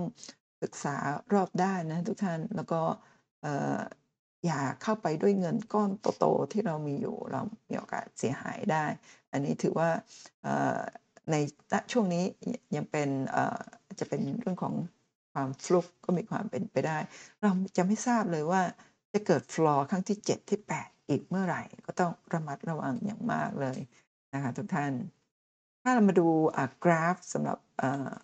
หุ้นมอที่เกิดขึ้นครั้งแรกเนี่ยนี่คือในวันที่ 9 พฤศจิที่ก่อน ก่อนเกิดเหตุการณ์ทุบครั้ง floor ครั้งแรกเนี่ยวันที่ 29เนี่ยท้ายตลาดมีการเก็บหุ้นที่ 20 ล้านหุ้น แล้วก็นี่คือวันวันที่ 10นะวันที่ 10 พฤศจิกายนเนี่ยตรงนี้เป็นการเทขายครั้งแรกที่ตรงนี้ค่ะวอลลุ่มถึง 1,500 ล้านหุ้นนะคะในในช่วงเปิดตลาด แล้วหลังจากนั้นก็ ถูกแรงเทขายมาโดยตลอด จนกระทั่งในวันที่ 11 พฤศจิกายน ซึ่งเป็นวันเอ่อ floor ครั้งที่2เนี่ยตลาดปิดอยู่ที่ 1 บาท 37 สตางค์ก็ลงมาโดยตลอด ถ้าเรากลับไปดูกราฟรายวันนะคะนี่คือวันแรกที่เอ่อเดี๋ยวนะคะขออภัยค่ะ นี่คือวันวันแรกที่เกิดเหตุนะก็คือวันที่ 10 พฤศจิกายนเนี่ยค่ะตรงนี้ ดิ่งลงมานะคะเสร็จแล้วตรงนี้บริเวณแถวนี้นะคะในวันที่ 21 ตุลาคมเนี่ยปรากฏว่าวันที่ 21 เป็นวันที่หุ้นมอมี warrant เอ่อประมาณ warrant 2ถ้าจำไม่ผิดเนาะ warrant 2เนี่ยมีการแปลงสภาพมีการเพิ่มทุนที่ราคาหุ้นละ 2 บาทตรงนี้ค่ะแล้วราคาปิดในวันนั้นอยู่ที่ 2 บาท 46 ช่วงนั้นเนี่ยคุณประมาทเชื่อว่าราคา ตลาดที่สูงกว่าราคาเพิ่มทุนเชื่อว่าจะเป็นแรงจูงใจให้นักลงทุนเข้าไปเพิ่มทุนตรงนี้ที่ 2 บาทกันเยอะนะพอหลังจากวันหมดเขตเพิ่มทุน ราคาก็ถูกทุบลงมาลึกๆ แล้วหลังจากนั้นก็ลากขึ้นไปทำจุดสูงสุดที่2บาท90นะคะก่อนที่จะถูกทุบลงมาแรงๆ แบบนี้ เพราะฉะนั้นท่านที่เอ่อเพิ่มทุนไปแล้ว 2 บาทเนี่ยแล้วก็มีหุ้น เข้าพอร์ต ซึ่งกำหนดว่าจะเข้าซื้อขายในวันที่ 15 เนี่ย ก็เชื่อว่าเนี่ยก็คงเสียหายขาดทุนกัน เพราะว่าวันที่ 15 เนี่ยพอหุ้นเข้าพอร์ตแล้วก็ถูกสั่งห้ามการซื้อขาย จนกระทั่งถึงวันที่ 21 แล้วก็ลงมาดิ่ง floor เอ่อ6 floor จนถึงราคา 34 สตางค์ แต่ว่าเราเพิ่มทุนที่ 2 บาทก็ขาดทุนเสียหายไปมากแล้วนั่นเอง ถ้ามาดู time frame month ของหุ้นตัวนี้จะปรากฏว่าเดิมที่เป็นหุ้น DNA เนี่ยราคาอยู่ในโซนล่างเนี่ยตรงนี้ 71 สตางค์อยู่ในโซนล่าง เสร็จแล้วก็เก็บหุ้น เจ้าเก็บหุ้นแล้วก็ลากขึ้นไปค่ะทุกท่านลากขึ้นไปทำจุดสูงที่เกือบ 4 บาท แล้วหลังจากนั้นก็ทุบทุบแล้วเด้งเพื่อลงต่อเด้งเพื่อลงต่อเด้งเพื่อลงต่อแล้วบริเวณแถวนี้คือปี 19 จะเห็นแท่งสีขาวๆตรงนี้ นั่นก็คือประมาณ 1,000 กว่าล้านหุ้นเนี่ยเป็นแท่งที่รายใหญ่เจ้าใหม่เข้ามาเทกโอเวอร์หุ้น DNA แล้วก็เปลี่ยนชื่อหุ้นเป็นหุ้นมอพอเข้ามาที่ราคาต้นทุนอยู่ที่ราคาปิดที่ 16 สตางค์นะคะก็ทุบลงมาอีกนะตรงนี้บริเวณแถวนี้เนี่ยทุบลงมาลงต่ำสุดที่ประมาณ 12 สตางค์ค่ะ หลังจากนั้นก็ลากขึ้นมา แล้วพอเจอวิกฤตโควิด ก็อยู่บริเวณแถวนี้ ก็ประมาณสักอ่าใกล้ๆใกล้เคียงราคาของเจ้าใหญ่ที่เข้ามาซื้อ แล้วหลังจากนั้นคือช่วงนี้เป็นช่วงที่เก็บหุ้นมาโดยตลอดนะทุกท่าน แล้วพอได้หุ้นเต็มมือปุ๊บก็ลากขึ้นมาแบบนี้ แล้วก็ทุบในวันที่เกิดเหตุนะครับช่วงระหว่างเดือนพฤศจิกายนนั่นเองนะคะ เสร็จแล้วมาดูค่ะว่าอันนี้ถ้าเป็น time frame year เนี่ยจะเห็นว่าตอนเข้ามาใหม่ๆหุ้นตัวนี้เนี่ยเข้ามาตอนปีนี่ปีอะไรนะคะเนี่ยประมาณปี 2011-2012 นะราคาก็อยู่ต่ำ71 สตางค์แล้วก็ลากขึ้นไป แล้วก็ทุบลงมาติดดอยทำให้พวกเราส่วนหนึ่งตรงนี้ติดดอยไป5ปี แล้วก็ปีนี้เป็นปีที่รายใหญ่เจ้าใหม่เข้ามาเทกโอเวอร์นะคะ แถวนี้ก็เก็บหุ้นเพิ่ม แล้วช่วงวิกฤตโควิดก็ลงมาอีกก็เก็บเพิ่มขึ้นไปนะแล้วก็ลากมาถึงราคา2บาท98 ก็ทุบลงมาอย่างที่เห็นนะคะแล้วก็อันนี้เป็นการอัปเดตเมื่อกี้คืออทำคลิปของอนะวิชามานก็มีภาพนี้ก็เอามาให้ดูอีกครั้งหนึ่งนะทุกท่าน แล้วก็ นั่นก็คือในวันที่ 15 พฤศจิกายน ตอนนี้อัปเดตค่ะ 25 พฤศจิกายนก็วันศุกร์ที่ผ่านมา นี่คือหน้าตาของกราฟ time frame year โดยที่ไม่มีไม่มีข้อมูลอะไรบดบังกราฟทำให้เห็นชัดว่าเนี่ยเวลาเจ้าลากแล้วก็ทุบเนี่ยเอ่อเราจะถูกแช่แข็งอยู่นาน แล้วก็ลากอีกทีถ้าทุบแบบนี้เนี่ยเราจะมีโอกาสที่จะถูกถูกแช่แข็งนานๆแบบนี้อีกหรือไม่นะคะก็ ถ้าดูจากเทรนไลน์ที่เราจะตีนะปรากฏว่าที่เป็นขาลงมาเนี่ยจริง ๆ ถ้าเป็นหุ้นที่มีพื้นฐานดี แล้วก็มีทรงกราฟแบบนี้เนี่ยอันเนี้ยแท่งนี้ถือว่าเป็นเป็นสัญญาณที่ดีมีโอกาสไปต่อแล้วก็ไปต่อจริง ๆ แต่ว่าไปต่อแล้วเขาก็ทุบลงมาค่ะ ทุบลงมาที่โซนล่างที่ 34 สตางค์เนี่ยเอ่อเจอแนวรับแนวรับที่เป็น confluence ก็คือเป็นเส้นแนวรับเส้นประแบบนี้ กับเป็นเส้นแนวโน้มขาลง ซึ่งเป็นแนวรับที่มาตัดกันพอดีที่ 34 สตางค์ก็เชื่อว่าเป็นแนวรับที่แข็งแกร่ง แล้วก็เป็นแนวรับในอดีตด้วย ก็เชื่อว่าโอกาสที่ราคาจะย่อลงมาลึกๆที่ 34 สตางค์อาจจะยากแล้วนะคะถ้าดู time frame month ก็มาที่แนวรับที่ 34 สตางค์เหมือนกันบริเวณแถวนี้นะครับเป็นแนวรับแนวต้านเก่าในอดีตด้วย นั่นเองค่ะ แล้วตอนนี้ ราคาอยู่ที่ 58 สตางค์ ถ้าสามารถเบรกที่ 68 สตางค์ก็มีโอกาสที่จะกลับขึ้นไปได้อีกเล็กน้อย แต่โอกาสจะกลับขึ้นไปที่ไฮเก่าแบบนี้อาจจะยากขึ้นนะ แต่ว่าอะไรก็เกิดขึ้นได้ในตลาดหุ้นสำหรับเจ้าที่มีหุ้นจำนวนเยอะๆที่จะสามารถที่จะกำหนดทิศทางราคาหุ้นได้นั่นเอง ทีนี้ถ้าเรามาดู time frame week ของหุ้นมอเนี่ยในสัปดาห์ที่เกิดปัญหาเนี่ย จะเห็นว่ามีมูลค่ามีปริมาณการซื้อขายทั้งสิ้นเนี่ย 3,100 กว่าล้านบาท แล้วก็เป็นแท่งแดงใหญ่ และหลังจากนั้นก็ปิดทำการซื้อขายไป 1 สัปดาห์ พอสัปดาห์ที่ 2 ต่อมาเนี่ยก็มีการฟลอร์ดิ่งฟลอร์ลงมาอีก 4 ฟลอร์บวกกับ 2 ฟลอร์แรกในแท่งนี้นะก็เป็น 6 ฟลอร์ปรากฏว่ามีปริมาณการซื้อขายจากสัปดาห์ก่อนหน้าที่ 100กว่าล้านหุ้นเป็น 6,900กว่าล้านหุ้นค่ะทุกท่านที่ปริมาณการซื้อขายเนี่ยเพิ่มสูงขึ้น เพราะว่าราคาที่ต่ำนั่นเองนะคะทีนี้มาดู time frame day มาดูหน้าตาของกราฟที่เป็น floor 1 ถึง floor 6 ว่าเป็นอย่างไรใน time frame day นะนี่คือ floor ที่ 1 เดี๋ยวมาดูนี่ค่ะ floor ที่ 1 ก็คือแท่งนี้ค่ะมีปริมาณการซื้อขาย 2,700 กว่าล้านหุ้นตรงนี้ มาเจอ floor ที่ 2 ก่อนหน้านี้เดี๋ยวกลับไปใหม่เนี่ยถ้ายังไม่มีเส้นต่างๆนี่ท่านก็จะเห็นราคาตรงนี้ นี่คือแท่งเทียนที่ไม่มีหัวไม่มีหางไม่มีลำตัวก็คือเอเป็นขีดขีดเดียวก็คือราคาเปิดปิดสูงต่ำอยู่ตรงนี้ นี่ก็คือนี่ฟลอร์ที่1เอ่อปิดที่ 100ขออภัยปิดที่1บาท95ฟลอร์ที่2ที่ปิดที่เท่าไหร่นะคะ96 สตางค์ ฟลอร์ที่ 3 ปิดที่ 68 สตางค์ฟลอร์ที่ 4 ปิดที่เท่าไหร่แล้วเอ่ยจำไม่ได้แล้วเนาะไม่เป็นไรก็ประมาณนี้นี่ก็ฟลอร์หมด แต่ว่าอันนี้คือฟลอร์ที่ 5 ที่เปิดมาที่โซนล่าง 34 สตางค์แล้วก็มีแรงซื้อกลับขึ้นมาปิดที่ 59 สตางค์นั่นเองในวันนี้นะคะแล้วก็จากนั้นก็คือแท่งนี้ก็คือ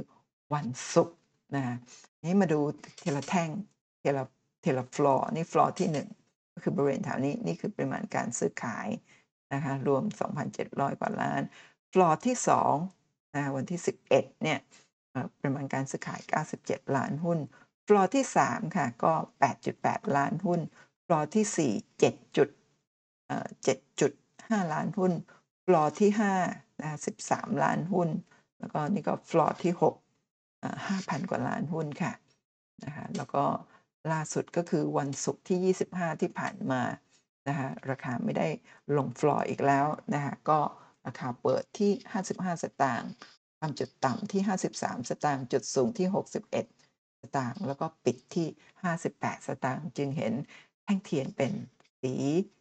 เขียวนะคะถึงแม้ว่าจะต่ำกว่าราคาเมื่อวานนี้ที่ปิดที่ 59 สตางค์ค่ะ ถ้าดูไทม์เฟรม 10 นาทีเนี่ยจะเห็นว่าในวันที่เกิดเหตุคือแท่งนี้ค่ะนะคะเปิดกระโดดเปิดแก็ปนะเปิดกระโดดที่เอ่อ2บาท90นะโอเพน2บาท90แล้วก็2บาท90ก็เป็นราคาสูงสุดแล้วก็ทิ้งเลยค่ะใน 10 นาทีแรกอยู่ที่2บาท82 แล้วก็ทิ้งลงมาเรื่อยๆนะพอจบวันก็ปิดที่อ่า1บาท96 สตางค์และหลังจากนั้นทุกๆ 10 นาทีของแต่ละวันถัดจากนั้นก็ลงมาโดยตลอดจนกระทั่งล่าสุดนะคะแท่งเทียนอยู่บริเวณแถวนี้ ก็ค่อนข้างที่จะ Sideway up ใน timeframe 10 นาทีนั่นเองค่ะ ทีนี้มาดูกำไรสุทธิของหุ้นมอรายไตรมาสเราจะเห็นว่าถ้าดูเป็นกราฟแท่งเนี่ยปรากฏว่าแต่ละไตรมาสแต่ละปีตั้งแต่ปี 18 ถึง 22 ไตรมาส1เนี่ยเอ่อ กำไรไม่เห็นเลย จริงๆ ถ้าดูตัวเลขเนี่ยจะเห็นว่าเอ่อปี 18 เนี่ยกำไรเล็กน้อยแล้วก็มีขาดทุน 1 ไตรมาสพอมาดูปี 19 เนี่ยเอ่อขาดทุน 3 ไตรมาสแล้วก็กำไรแค่ 1 ไตรมาสแต่รวมทั้งรวมทั้งปีก็ขาดทุน พอมาปี 2020 นี่ขาดทุนทุก ๆ ไตรมาสนะคะขาดทุนทุกๆไตรมาสก็เนี่ยปี 2020 ไตรมาส1ก็ขาดทุนไตรมาส2ก็ขาดทุนไตรมาส3ก็ขาดทุน ไม่เห็นแท่งกราฟเลยนั่นเองค่ะ พอมาปี 2021นะคะก็มีกำไรโผล่ขึ้นมานะที่ไตรมาสที่4นะคะก็เป็นการรับหุ้นมา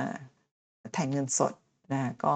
เป็นหุ้นอะไรเนี่ยต้องเข้าไปอ่านรายละเอียดคุณแป้งว่าไม่ได้เจาะลึกในนั้นซึ่งเป็นการกำไรพิเศษนะซึ่งไม่ได้เป็นตัวเงินค่ะทุกท่าน นะแล้วก็ทำให้ตัวเลขตรงนี้เนี่ยมี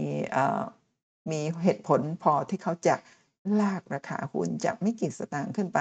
เกือบ 3 บาทนะแล้วก็ปีต่อมาในปี 22เนี่ยไตรมาสที่1เนี่ยจากที่เคยกำไร 80 กว่าล้าน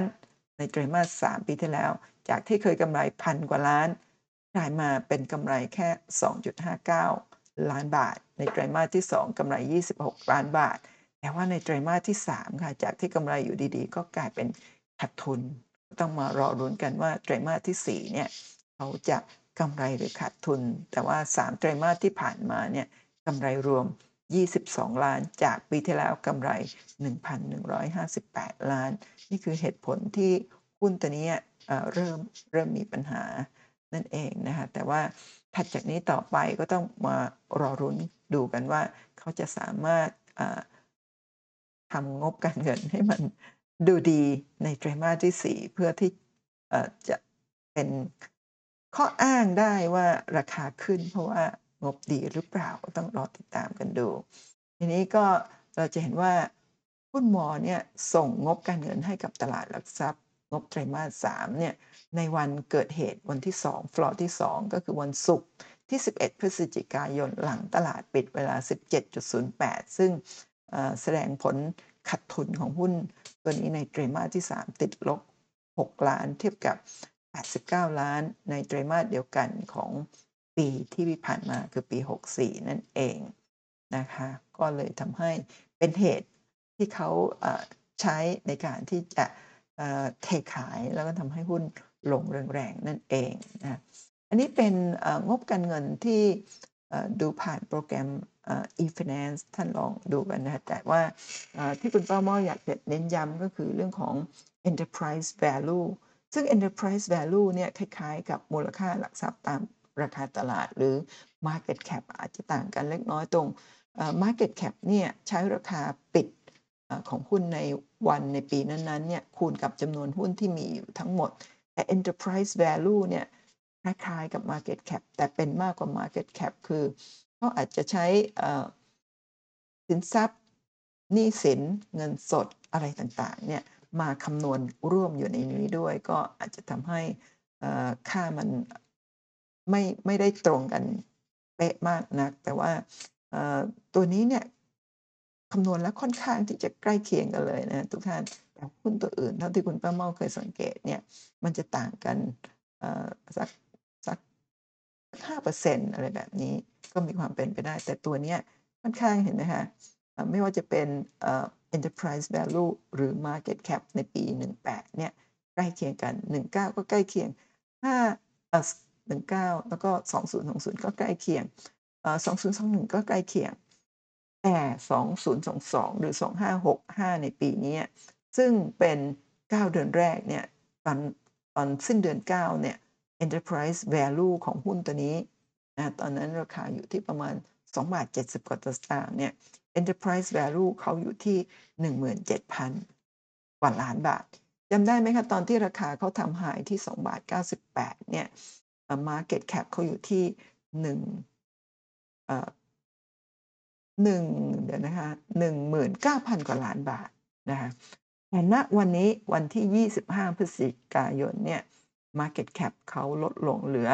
เอ่อ3,900 กว่าล้านบาท เท่านั้นเองค่ะทุกท่านนะคะจาก market cap 10,000เอ่อ9,000 กว่าล้านนะแล้วก็เชื่อว่าถ้ามาคำนวณ enterprise value ณวันนี้เนี่ยก็จะเหลือใกล้เคียงกับ market cap ก็คือลดจาก 17,000 ในเดือนสิ้นเดือนกันยาก็เหลือประมาณ3-4,000ล้านแบบนี้เหมือนกัน นี่ก็คืองบการเงินจากเว็บไซต์ของตลาดหลักทรัพย์แห่งประเทศไทยนะไฮไลท์ก็คือเอ่อกำไรเนี่ยจากกิจกรรมอื่นนะคะก็คือ 1,100 กว่าล้านเนี่ยก็คือไม่ใช่เป็นกำไรหลักของธุรกิจนะคะแต่ว่าพอนำมารวมกับกำไรสุทธิก็เลยดูว่ามีกำไรเพิ่มมากขึ้น แต่ว่าพอมาถึง นั่นคือปี 64 แต่พอมาถึงปี 65 9 เดือนแรกเนี่ยกำไรก็ลดจากพันกว่าล้านเหลือ 22 ล้านบาทเท่านั้นเองนะทุกท่าน อันนี้ค่ะ ก็คือ market cap ของณวันที่ 25 พฤศจิกายน market cap ของสิ้นปี 64 อยู่ที่ 11,000 กว่าล้านบาท ตอนนี้ก็ลดลงไปเยอะมาก ถ้ามาดูค่า PE ของเขาเนี่ย อยู่ที่ 120 11 เท่าในปี 64 แล้วก็ปี 65 ตอนนี้อยู่ที่ 3.73 เท่าค่ะทุกท่าน มันต่ำเตี้ยเหลือเชื่อมากนะทั้งที่มีกำไรเพียงเล็กน้อย แล้วก็ไตรมาสที่ 3 นี่ก็ขาดทุนด้วย แต่ว่าคำนวณแล้วได้ PE ต่ำนะทำให้บางท่านไปดูค่า PE กับ Price per book ที่ 1.94 ลดจาก 30 เท่าหลือ 1.94 เนี่ย คิดว่าถูกก็กลับเข้าไปซื้อก็ต้องระมัดระวังด้วยนะทุกท่านอะหน้านี้หน้านี้เป็นของอในในคลิปแรกที่ทำนะคะก็ตั้งแต่วันที่ 14เนี่ยก็ยังมีข้อมูลตรงนี้อยู่ว่าวันที่ 14เนี่ยราคาหุ้นยังอยู่ที่1บาท37 market cap ก็อยู่ที่ 8,900 กว่าล้าน แต่มาในวันนี้วันที่ 25เนี่ย market cap ลดลงเหลือ 3,900 ล้านภายใน ลดลงไปกว่า 60%นะภายใน 2 สัปดาห์นั่นเองค่ะ ทีนี้ดอยฟลอร์ไหนกันนะทุกท่านคุณป้าเมาขอเป็นกำลังใจให้ทุกท่านนะเวลาที่จะเข้าไปซื้อหุ้นเนี่ยนะเอ่อหลาย ๆ ท่านคิดว่าฟลอร์แล้วเนี่ยเป็นโอกาสดีที่ได้รับส่วนลดนะคะหวังเด้งในวันรุ่งขึ้น แต่ว่าหุ้นตัวนี้แล้วก็อาจจะในอนาคตหุ้นตัวอื่น เพราะว่าหุ้นแต่ละตัวเนี่ยเขามี อาจจะมี pattern ในการทำราคาไม่เหมือนกันนะแต่หุ้นตัวนี้เนื่องจากมีปัญหาในเรื่องของการเอ่อโกงกันอะไรประมาณนี้ ซึ่งตอนนี้สรุปไปถึงไหนคุณป้าเมาก็ยังไม่ได้อัปเดตนะคะหลาย ๆ ท่านเนี่ยเข้าไปซื้อที่ฟลอร์ฟลอร์แรกเลยนะหวังเด้ง แต่ปรากฏว่าในวันทำการถัดมาเจอฟลอร์ที่2นะคะก็จะเสียหายทันที เหมือนที่คุณป้าเมาเข้าที่ฟลอร์5พอฟลอร์6เนี่ยก็ขาดทุนไปเกือบ 30%แต่สำหรับท่านที่เข้าไปฟลอร์ที่ 1 พอมาฟลอร์ที่ 2 เนี่ย มันขายไม่ได้เลยนะทุกท่าน ซื้อแล้วก็ขายไม่ได้ อยาก cut loss ก็ cut loss ไม่ได้ เพราะไม่มีใครเสนอซื้อเราก็ขายไม่ได้ คนเสนอขายกับตั้งจำนวนหุ้นเป็นหลายร้อยล้านหุ้นเนี่ยมันมาไม่ถึงเราแน่นอนรายย่อยนะคะแล้วก็ คนที่ซื้อฟลอร์1เนี่ยขายไม่ได้ คนที่ยังไม่ซื้ออาจจะตัดสินใจไปซื้อฟลอร์2เสร็จแล้วก็ตกลงมาอีกเป็นฟลอร์3ใครที่ยังไม่ได้ซื้อฟลอร์1ฟลอร์2ก็อาจมาซื้อที่ฟลอร์3ก็จะเสียหายนะเพราะว่าจากนั้นก็มีฟลอร์4ฟลอร์5แล้วคุณป้าเมาไปซื้อฟลอร์5พอเจอฟลอร์6ก็เสียหาย แล้วก็ไปถัว นะไปถัวต้นทุนที่ฟลอร์6ถ้าเกิดฟลอร์7เนี่ยก็จะยิ่งเสียหายเข้าไปด้วยสำหรับท่านที่ตั้งแต่ฟลอร์1เนี่ยแล้วก็ขายไม่ได้เลยนะอาจจะมีโอกาสขายได้ที่ฟลอร์5แต่พอท่านขายปุ๊บนะคะราคาก็กลับขึ้นไป เป็นแบบนี้เสมอในตลาดหุ้น เพราะฉะนั้นก็ต้องระมัดระวังกันให้ดีด้วยนะคะทุกท่านสุดท้ายก็คือเอเมื่อวันศุกร์ที่ 25 พฤศจิกายน 2565 ที่ผ่านมา ราคาหุ้น MORE ปิดที่ 58 สตางค์คุณป้าเมาซื้อหมื่นหุ้นที่ต้นทุนเฉลี่ยแล้วนะคะตอนแรกต้นทุนที่ฟลอร์5 48สตางค์พอฟลอร์6เข้าไปซื้อเพิ่มนะคะทำให้ต้นทุนเฉลี่ยเหลือ 35 สตางค์เวลาเราจะเฉลี่ยหุ้นนะสมมติว่าถ้าเราซื้อที่ฟลอร์หนึ่งมาเฉลี่ยที่ฟลอร์สองเนี่ยมันก็ยังมันก็ยังทำให้เราขาดทุนหนักยิ่งขึ้นนะนี่เขาเรียกว่า เฉลี่ยราคาหุ้นขาลง แต่ว่าในกรณีของคุณป้าเมาเนี่ยมันลงสุดแล้วไปเฉลี่ยแล้วหลังจากนั้นมันขึ้น ก็คือถ้าเรามองเราต้องศึกษาให้ดีค่ะนะคะว่าหุ้นตัวนี้เนี่ยมันลงสุดแล้วหรือยังที่เราจะเข้าไปถัวเฉลี่ย เพราะว่าการถัวเฉลี่ยขาลงเนี่ยมันจะสร้างความเสียหาย แต่การถัวเฉลี่ยขาขึ้น เรามั่นใจแล้วหรือยังว่าหุ้นตัวนั้นกำลังเป็นขาขึ้นทั้งนี้ต้องศึกษาค่ะกราฟเทคนิค ซึ่งคุณประเมาเดือนธันวาคมก็จะมีสอนกราฟเทคนิคในวันที่ 11 แล้วก็ 12 ธันวาคม ก็อย่าลืมเข้ามาเป็นเพื่อนใน Line Official กับคุณประเมาก็จะได้เรียนกราฟ เพื่อให้เราเข้าใจได้มากขึ้นนะตอนนี้หุ้นที่ปิดหุ้นมอปิดราคา 58 สตางค์ก็ยังมีบวกอยู่ 63%นะคะตอนนี้ก็ยังไม่ได้ขายค่ะ ก็จะ รอดูเจ้าทำราคาต่อไปว่าเขาจะทำราคาขึ้น หรือราคาลงต่อ ทีนี้เงินจำนวน 3,500 บาทต้นทุนเนี่ยคุณประเมาพร้อมเสียหาย แต่ว่าทุกท่านถ้าไม่พร้อมเนี่ยห้ามเด็ดขาดเลยนะ ที่จะไปยุ่งกับหุ้นที่มีปัญหาแบบนี้นะคะคุณประเมาทำนี้เพื่อเป็นกรณีศึกษาให้กับทุกท่านนะเพื่อให้ระมัดระวังนั่นเองค่ะคำเตือนการลงทุนมีความเสี่ยง ผู้ลงทุนควรศึกษาข้อมูลก่อนตัดสินใจลงทุนค่ะ อีกครั้งหนึ่งนะถ้าชอบวิธีการเล่าเรื่องของคุณป้าเมาเนี่ยใน 18 วิดีโอเนี่ยคุณป้าเมาจะนำประสบการณ์ตรงของตัวเองทุกเรื่องราวไม่มีกักเลยนะฮะมาเล่าให้ทุกท่านฟังใน 18 วิดีโอ 5 ชั่วโมง 9 นาทีเข้าไปลงทะเบียนได้กับเว็บไซต์ SkillLane นะคะทุกท่าน ตอนนี้โปรโมชั่นลด 2,000 499 ลดเหลือ 1,999 ค่ะ แล้วก็อย่าลืมสมัครเข้ามาเป็นเพื่อนใน Line ทางการ Line Official ของคุณประเมาด้วยการสแกน QR code นี้ค่ะ หรือว่าจะ search หาชื่อพิมพ์ at sign คุณประเมาเป็นภาษาอังกฤษก็จะได้มาเป็นเพื่อนกัน ได้เรียนหุ้นสดผ่านซูม สอนมือใหม่ลงทุนในหุ้นอ่านงบการเงิน แล้วก็กราฟเทคนิคขั้นพื้นฐานสอนช้าๆ เข้าใจง่ายสไตล์คุณป้าเมาแบบนี้ค่ะ เรียนทุกวันพุธเสาร์แล้วก็วันอาทิตย์ด้วยค่าเรียนที่แสนถูกนะหลักสูตรละ499 บาท เท่านั้นเองนะคะรีบมาเรียนก่อนที่อาจจะมีการปรับราคาขึ้นในปีหน้าค่ะขอบคุณทุกท่านสำหรับการกดติดตามกด subscribe ไลค์แชร์ช่องคุณป้าเมาเล่าเรื่องหุ้นค่ะ และสำหรับท่านที่ลงทะเบียนเรื่องโปรแกรมสตรีมมิ่งในคืนนี้คืนวันอาทิตย์ที่ 27 พฤศจิกายน 2565 เวลาหนึ่งทุ่มตรงเรามีนัดกันนะคะขอบคุณทุกท่านสำหรับการติดตามอีกครั้งหนึ่งพบกันใหม่ในคลิปหน้านะคะ สวัสดีค่ะ